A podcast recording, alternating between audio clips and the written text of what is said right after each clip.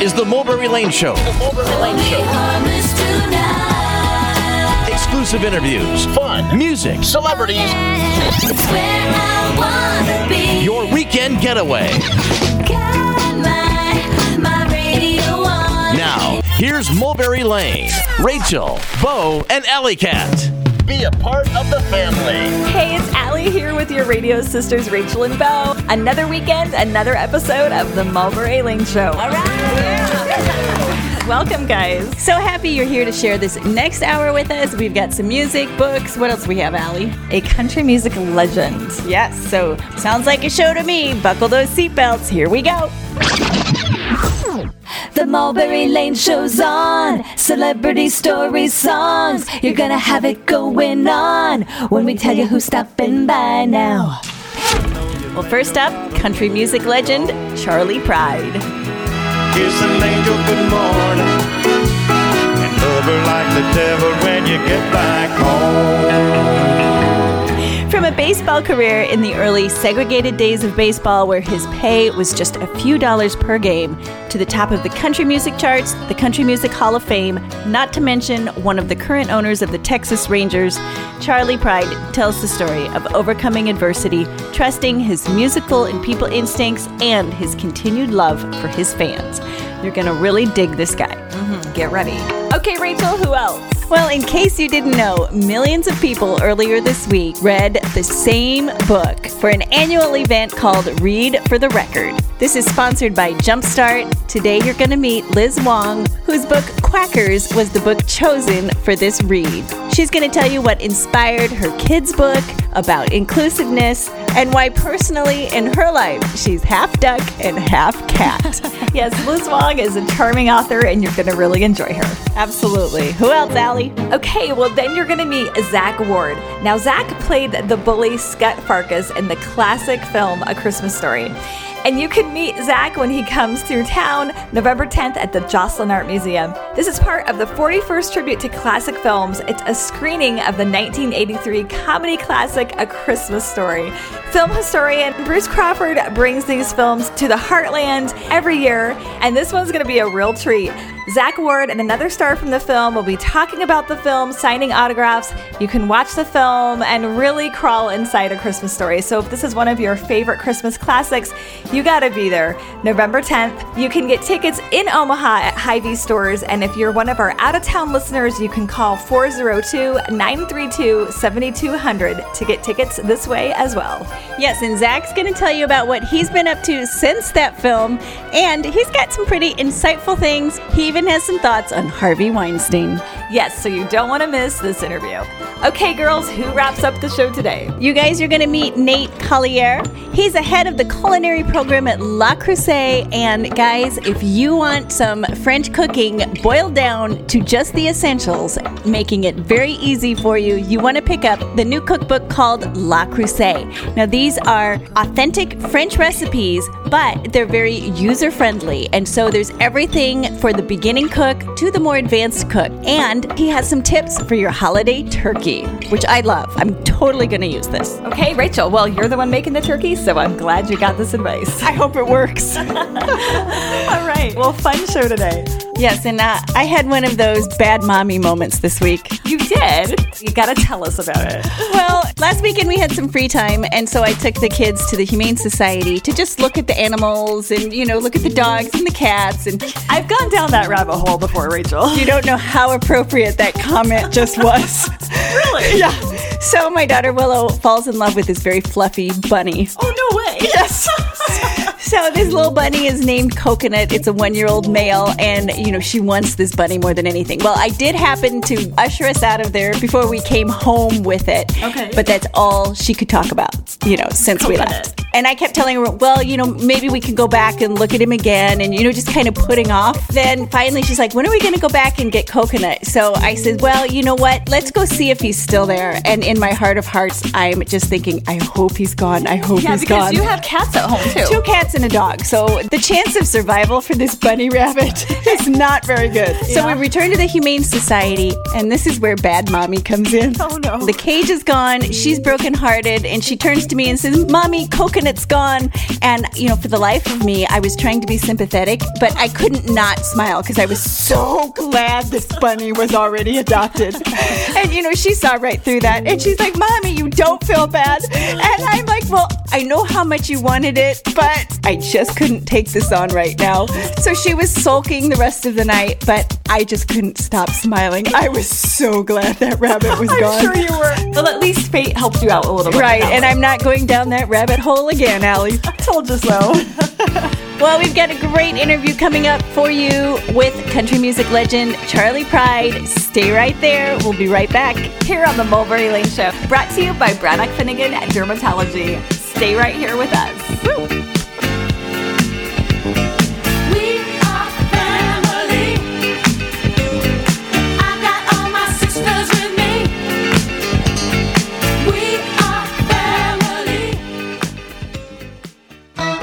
The celebrities on your radio station. Back to the Mulberry Lane Show. Now, here's Mulberry Lane.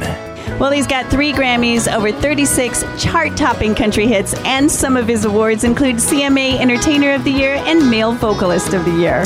And Rachel, not to mention, he's also a 1993 inductee in the Grand Ole Opry and a 2000 inductee into the Country Music Hall of Fame. So, who is he? He's country music legend and trailblazer Charley Pride, here to chat about celebrating 50 years as a recording artist in the music industry.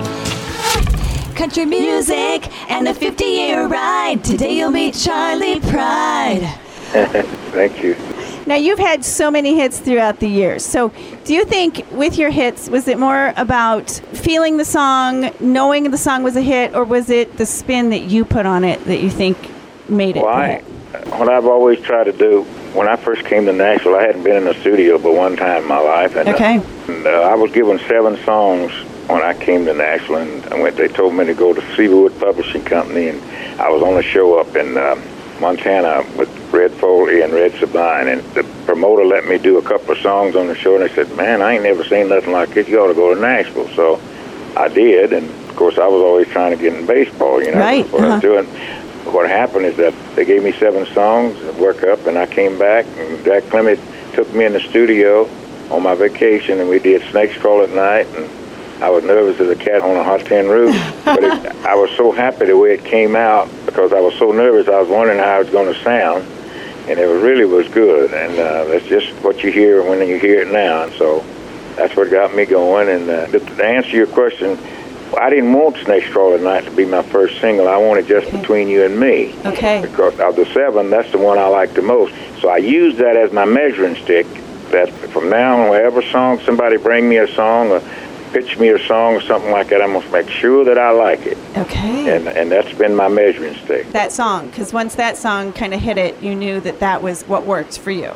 Yeah, it did work. I, I, I used that. I said, okay, if I don't like it, then I got to make level with myself. Do you like this? In your own mind, when you hear something, you say, mm-hmm. how much you like this one above that one. That's the way I've operated. Now, I when still you do it. when you uh-huh. heard "Kiss an Angel Good Morning," did It that? couldn't wait to couldn't wait to get in the studio heard Okay. It. And I didn't I had no idea it would do what it did, but that's one song of all the ones that I listened to, including uh, Just Between You and Me. I could not wait to get in the studio. Just I liked it so much. So you had a feeling about that one too. Yes, ma'am.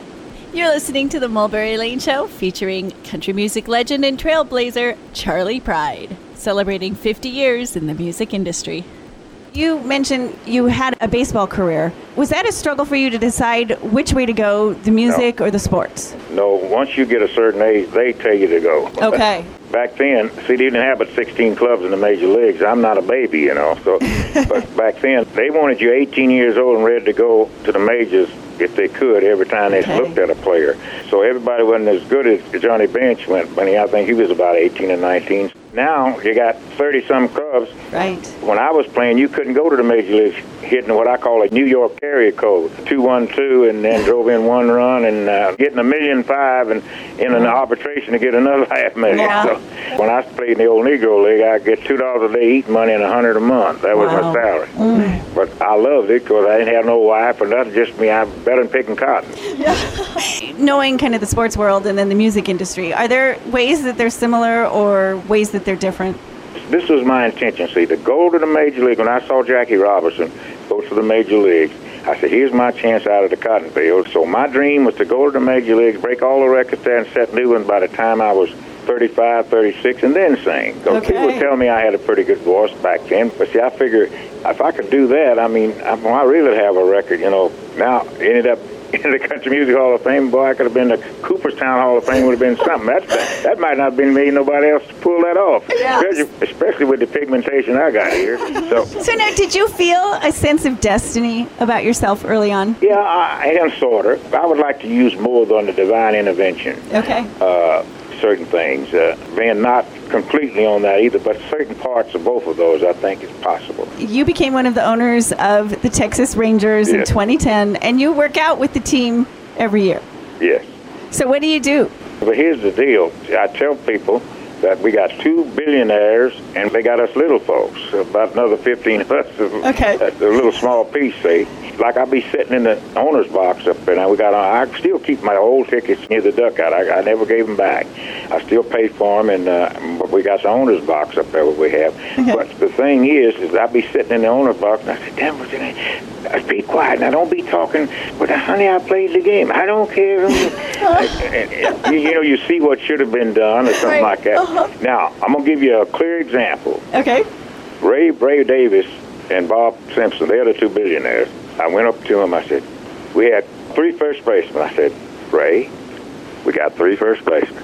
We got Smoak, and we got Mitch Moreland, and we got Chris Davis." I said, "Now, of the three, Chris Davis is the best of the three. I said, "But I, I love Mitch Moreland. He, we both from the same home state of Mississippi." I said, "No, he's still with us, by the way." But Smoak went over to Seattle. I said, "Let him go to Smith, Seattle." Now he's with uh, with Toronto. But after I said that, next thing, here he goes to Baltimore. Next year, I said, "Oh, what did I tell you this number a moment ago? All we got to do is get him hit." Guess how many home runs he hit the next year when they sent him over there to Baltimore? How many?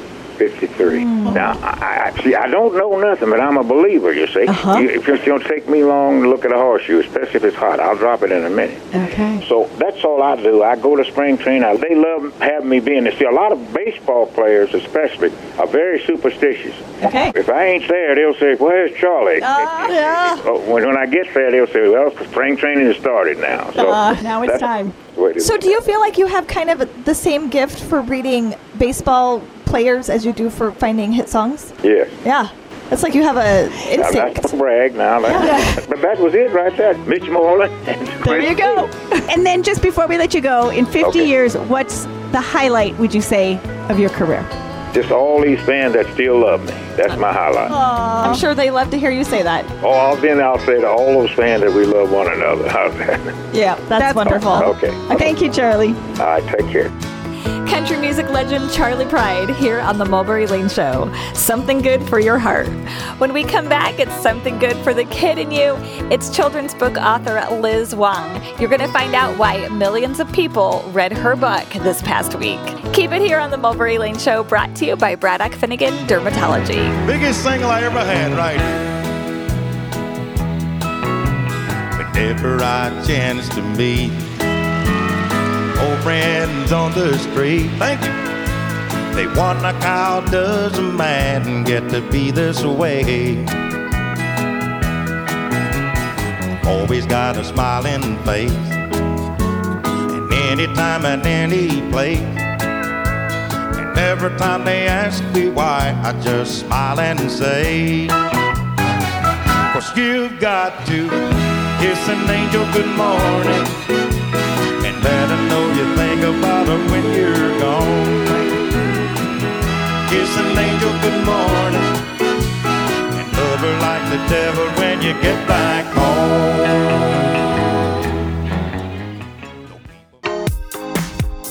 We've got you covered. The Mulberry Lane Show. Now, here's Mulberry Lane. Thanks for keeping it here on the Mulberry Lane Show, brought to you by Braddock Finnegan Dermatology. Well, earlier this week, October 19th, was the 11th annual Jumpstarts Read for the Record, which had, get this, millions of people, young and old, reading the same book on that day. Now, this year's book is Liz Wong's Quackers, a charming read about inclusiveness. Now, Liz is here right now to tell you about the book, how it came to be chosen for the Read for the Record event, and how you can get involved in this annual event. Quackers, a duck and a cat. Liz Wong talks about that. Thank you so much for having me. I've never been sung to before. Well, we're glad we could be the first ones. So now, first you have to tell us what inspired the book Quackers. well, uh, Quackers came about because I one day drew a picture of a cat, and I just thought it would be funny if the text said that it was a duck. Okay. I love those picture books where the text and the words are saying something different, and it causes that strange sort of tension. Okay. But then I had to come up with a story. So I started to think about you were a cat that lived amongst ducks and didn't realize that you're not a duck, but you clearly don't fit in. Okay. He has a little identity crisis. He learns that he is, in fact, a cat, and then comes to realize that he can be both a cat and a duck. He doesn't need to choose. And both the cats and the ducks include him. Yes, they're all uh, loving and tolerant of his differences.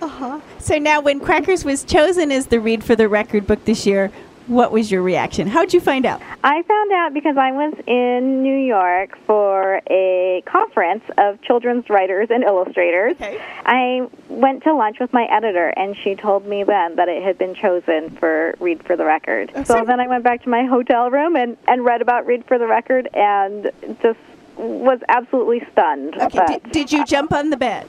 I don't think I jumped on the bed, but I definitely called my family and then immediately started crying. Okay. Oh, that's great. So now, what does this mean for you as a writer and, and your writing career?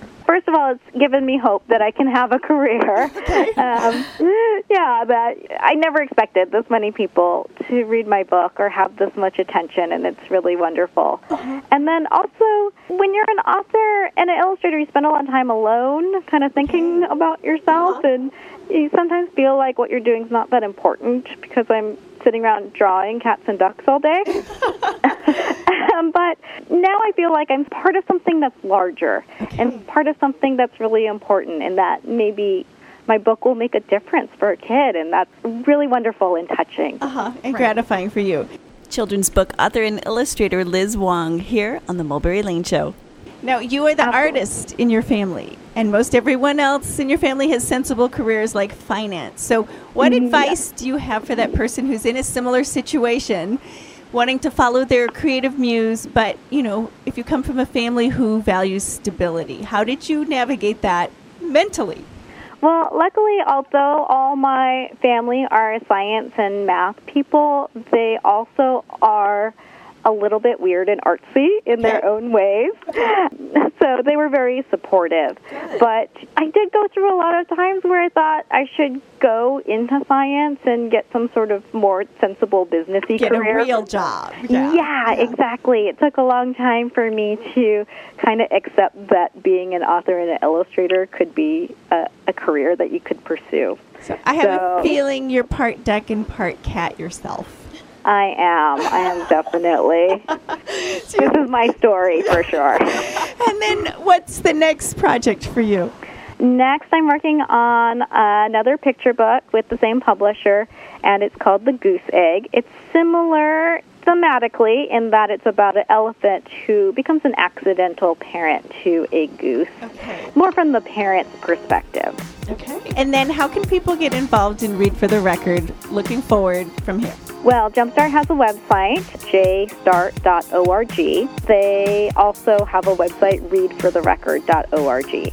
So on their website, you can learn more about their organization and how to participate in Read for the Record in future years. Okay. Well, we want to thank you so much, Liz, for joining the show. Charming book, fun to talk with you. And when the next book comes out, you'll have to join us again. Thank you so much for having me. That was children's book author Liz Wong. Her book Quackers was chosen as this year's book for Jumpstart's Read for the Record. When we come back, you're going to meet Zach Ward. He starred in the classic movie A Christmas Story, and he's coming to the Heartland for a special film event. Keep it here on the Mulberry Lane Show, brought to you by Braddock Finnegan Dermatology.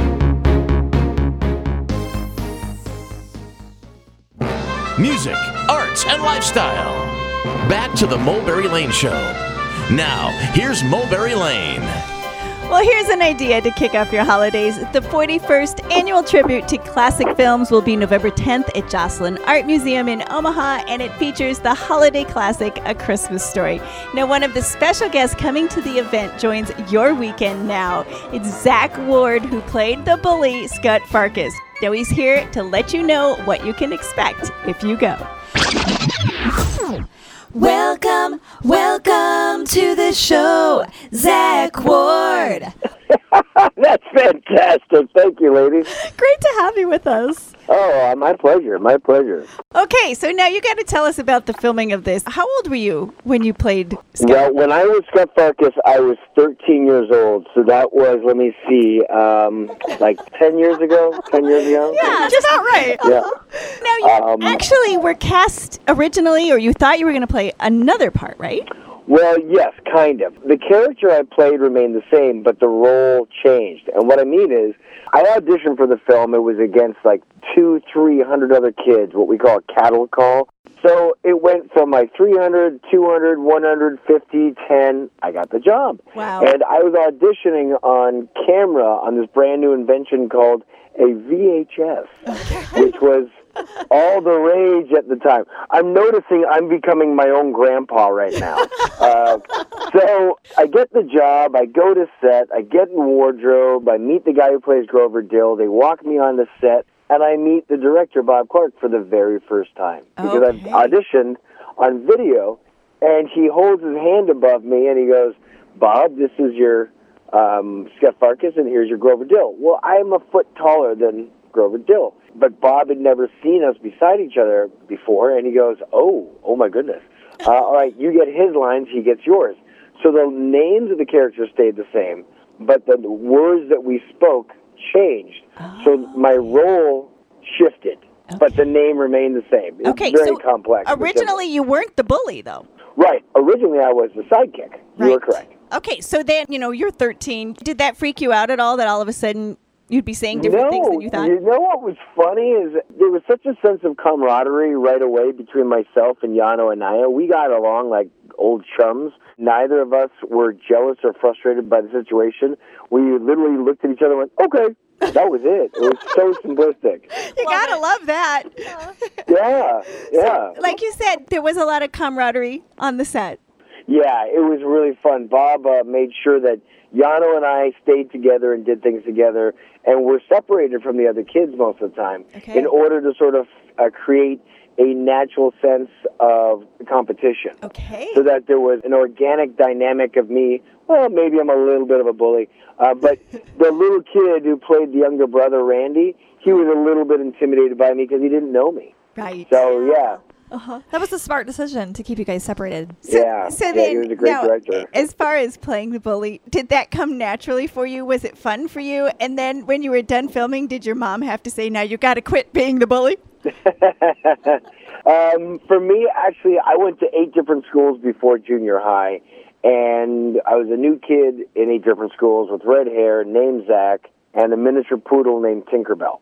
So, uh, I know, yeah. In, in Canada, where hockey was a thing, and I didn't play hockey, uh, son of a single parent family, and then my miniature poodle was stealing the puck off the ice. And yeah, so you have to put it in perspective, ladies. When I was a little kid, the only famous superhero that had red hair was Peter Pan. Right. So I looked at the Peter Pan, and Peter Pan's sidekick is. Tinkerbell. There you go. So to me, it made sense. I just wish my mother had had the forethought to say, Tinkerbell's a wonderful middle name. Why don't we name the dog Magnum PI for a first name, and then maybe you won't get beat up so much. But that didn't happen. Yeah. Okay, so did you tap in to the bullies you knew to play? I did. I mocked them. I mocked them uh, for what I thought of them. You know, I belittled them as best as I could. Okay. And then I have to ask again when you were done with the role, did those bully tendencies carry over into your life? No, no, I was never a bully in real life. Okay. Never was, never have been. No, no. Okay, so now you're going to be speaking before the event on November 10th at Joslyn Art Museum. So, how often do you speak about your experiences with A Christmas Story? Oh, with the Christmas Story and other films, pretty much all the time. I mean, Okay. it's usually busy around September through December for me doing speaking events or conventions or charity fundraisers. Okay, how fun. Well, you're listening to the Mulberry Lane Show, and right now we're talking with actor Zach Ward. Now, when he was a kid, he played the bully Scut Farkus in the classic film A Christmas Story. Tickets are on sale right now for the screening of A Christmas Story on November 10th in Omaha at the Joslyn Art Museum. You can get tickets at Omaha Hy-Vee stores. And if you live outside Omaha, you can call 402 932 7200 for tickets. Now, you have a production company. I do. What are you doing with that, and what inspired you to start that? Well, let's see. Uh, I think I'll answer the second question first. Okay. I came up with a term, and what it is is great movies are inspirational, bad movies are motivational. Because whenever you see something bad, you think, eh, I could do better than that. Uh-huh. Right? Right. And I've been in a lot of movies over my career, and I've watched people on set who are brilliant, and I've watched people who are horrible. And I got to a point in my life where I realized, gosh, I know this stuff better than these guys. Why am I listening to this idiot? So I, I started writing scripts and producing movies and directing them, and one of the things that I love doing. So I opened Grit Filmworks, and Okay. I've produced three feature films: Don't Blink with Brian Austin Green and Mena Suvari, uh, Restoration. I'm in uh, Emily O'Hara, um, and I directed that one as well, and another movie called Bethany, starring Shannen Doherty and myself, that I produced. So those are all out, um, and I'm writing a series right now that goes into production in December, and I'm very excited about. Okay, so now that we've got you on the phone, what are your thoughts about Harvey Weinstein and Hollywood and everything that's going down?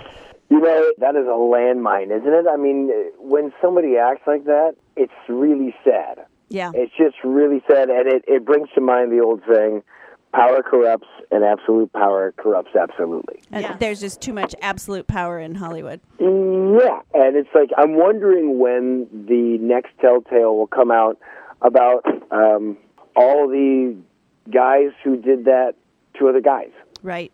Because I, I know of many very famous celebrities in Hollywood, gentlemen, who've done that to young gentlemen actors. Right. And those gentlemen actors made that decision that that's what they wanted, and that's what they got. Right. And they're very famous people with giant houses and huge mansions, and they made that decision. So it's sad when that's when that happens in so many ways. And what, what do you think it is that keeps people quiet and not telling who these people are? Uh, desire. They want something. I mean, this wasn't done over burritos at Taco Bell. Yeah. This or a cheeseburger and fries. This was uh, done with relationships to people who garnered them Academy Awards. Right. Right. And and how many feature films over and over and over and over? Yeah. And that's the thing is that with absolute power comes absolute responsibility or absolute corruption. Right. Uh, it depends. Yeah. Mm-hmm. Nobody's perfect, Yep. but uh, what he's done is uh, really gross. all you can say is it's just a very sad thing that has happened. You know, these are people you look up to and admire for their talent, and then you find out about you know the other side of things, and it, it is. It's just, it just is sad. Yeah. Yeah. And to close things out, what do you think it is about A Christmas Story that resonates so much with people every single year? I think what Bob Clark, the director, and Jean Shepherd, uh, the writer, did uh, was make a perfect movie. To me, it's very similar to the Shawshank Redemption, but Christmas. Okay. Um, there's something classic about every shot, and if those people are listening get a chance this Christmas to watch the movie again, there's something very interesting. You'll notice that the whole movie is shot from the perspective of Ralphie. And Bob Clark can even cut away parts of the set flooring so he could have the camera low enough to be exactly at his eye level. Wow. And that changes the whole perspective, and it's amazing because when children watch it, it's their story. Uh-huh. As adults, when you watch it, you remember it being your story, and then when you become parents, you see it through other eyes again, as do grandparents. And I think that's why it really brings generations together because they can always reflect on the personal touchstone Where are in it. yeah. As a person grows older, it changes for them every year. Yeah, stage in their life. Exactly, because it's from the little boy's perspective, mm-hmm. but it's narrated from his adult perspective, and his father's there with him. Mm-hmm. Yeah, I, I've had the luxury when you're doing conventions, speaking events. I have like 75 year old guys walk up and say, "So where are the kids from A Christmas Story?" Oh. And I'm like, "It's actually uh, us." He's like, "Oh, it was shot in the 40s." I'm like, "No, it took place in the 40s." but it was shot in 1983. And the fact that that still connects people, Wow. it's really amazing. That is yeah. cool. To have been a part of that has got to have been really magical Oh, for you. Yeah. It is. It's, it's lightning in a bottle. I mean, like, I enjoyed doing the first Transformers movie. That's great. But I don't think anybody's going to be watching that in 30 years. Right. I don't think they're watching it now. You know, and it's like a 10, 11 years later. I don't think anybody is really that excited over giants fighting robots. You see them all the time. There's nothing timeless about it. right. I think that's rare. It's timeless. Yes. Well, Yeah. will you come back when your series is ready to go and we'll chat again? I would love to. That sounds great. Okay, Zach, great to talk with you. And again, November 10th, Joslyn Art Museum, annual tribute to classic films, A Christmas Story. Thanks, Zach. Thank you, guys. Take care. Actor Zach Ward. Now, when he was a kid, he played the bully Scut Farkus in the classic film A Christmas Story. Tickets are on sale right now for the screening of A Christmas Story on November 10th in Omaha at the Joslyn Art Museum. And both Zach Ward and another star from the film will be in town to speak at this event and also a meet and greet and autograph session for the fans. You can get tickets at Omaha Hy-Vee stores. And if you live outside Omaha, you can call 402 932 7200 for tickets. You're listening to the Mulberry Lane Show brought to you by Braddock Finnegan Dermatology. When we come back, meet Chef Nate Collier. He's going to tell you all about the brand new French cookbook, Le Creuset.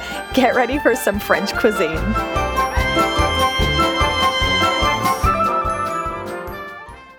Music, arts, and lifestyle. Back to the Mulberry Lane Show. Now, here's Mulberry Lane. Thanks for keeping it here on the Mulberry Lane Show, brought to you by Braddock Finnegan Dermatology. Mmm, French cuisine. Could you attempt it? Intimidated. Well, here to unravel the mysteries of French cooking, Nate Collier. Now, he's a Culinary Institute of America trained chef and head of culinary programs and test kitchens for Le Creuset. He's here to chat about the just released cookbook, Le Creuset, with recipes for your dinner or your upcoming holiday gathering. Welcome, welcome to the show, Nate Collier. Thanks, guys. Glad to be with you. Yeah, it's great to have you on the show. Now, there's over 80 recipes in this book, and it was really created to inspire the regular cook to try French cuisine. So, give us a recipe that anyone can be successful trying. It's not too intimidating.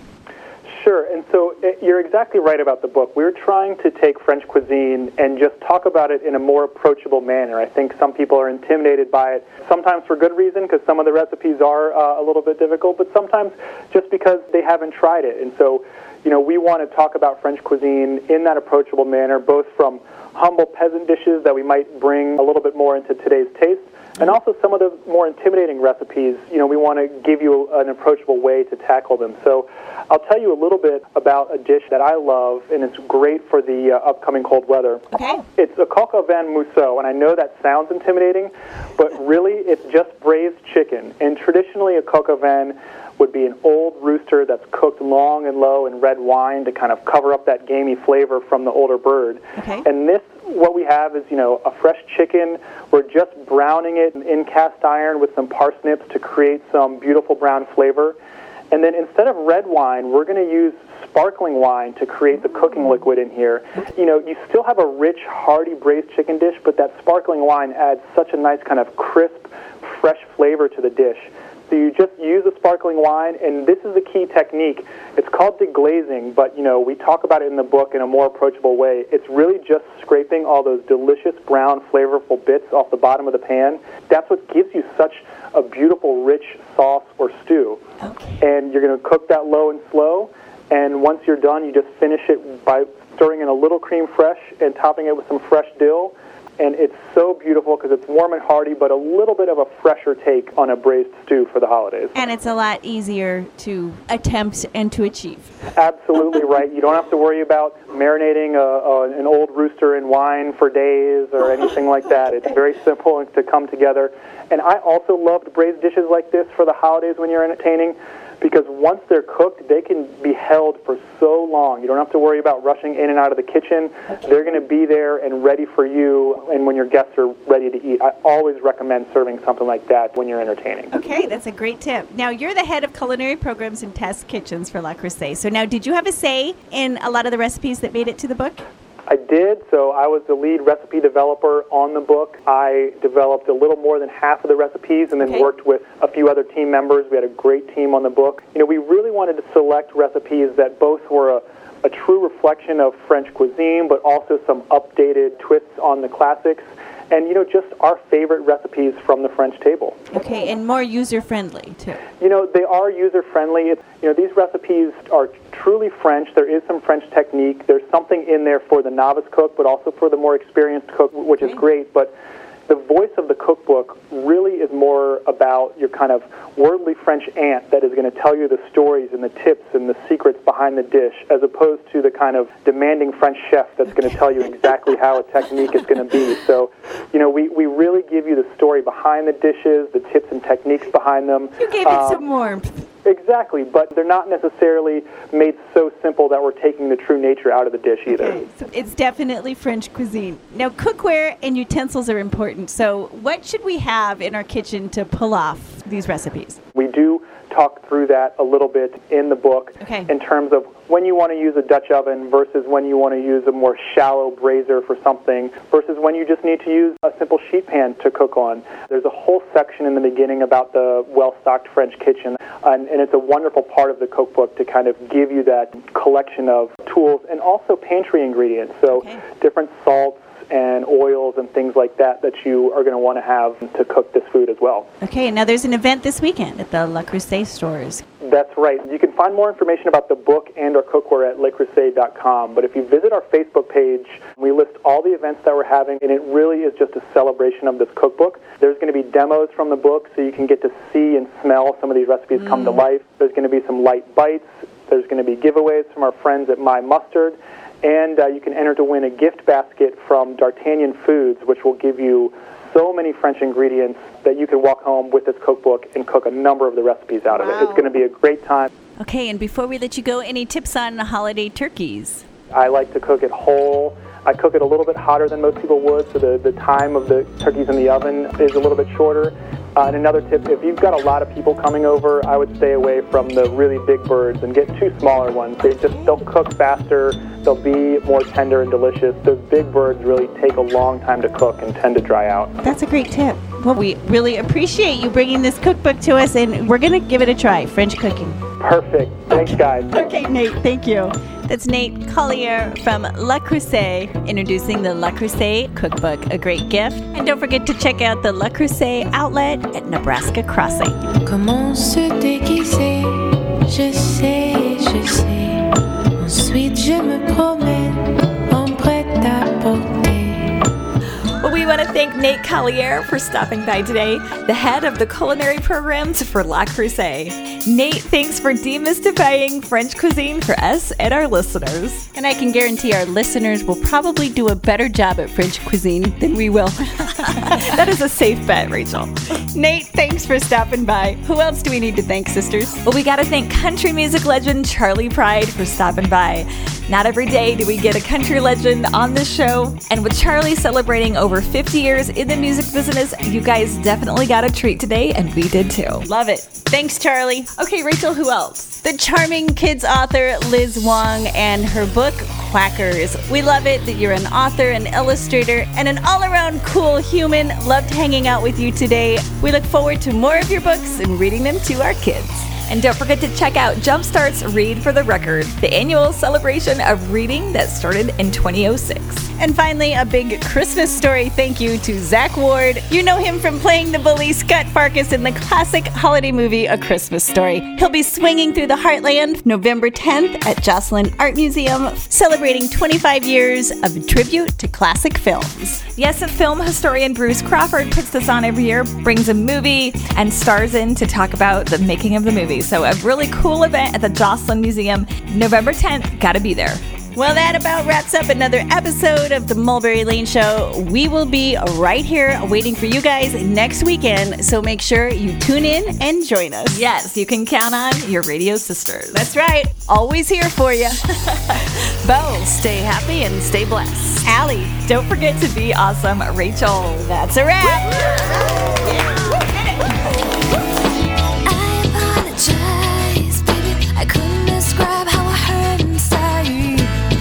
So we'll take it out on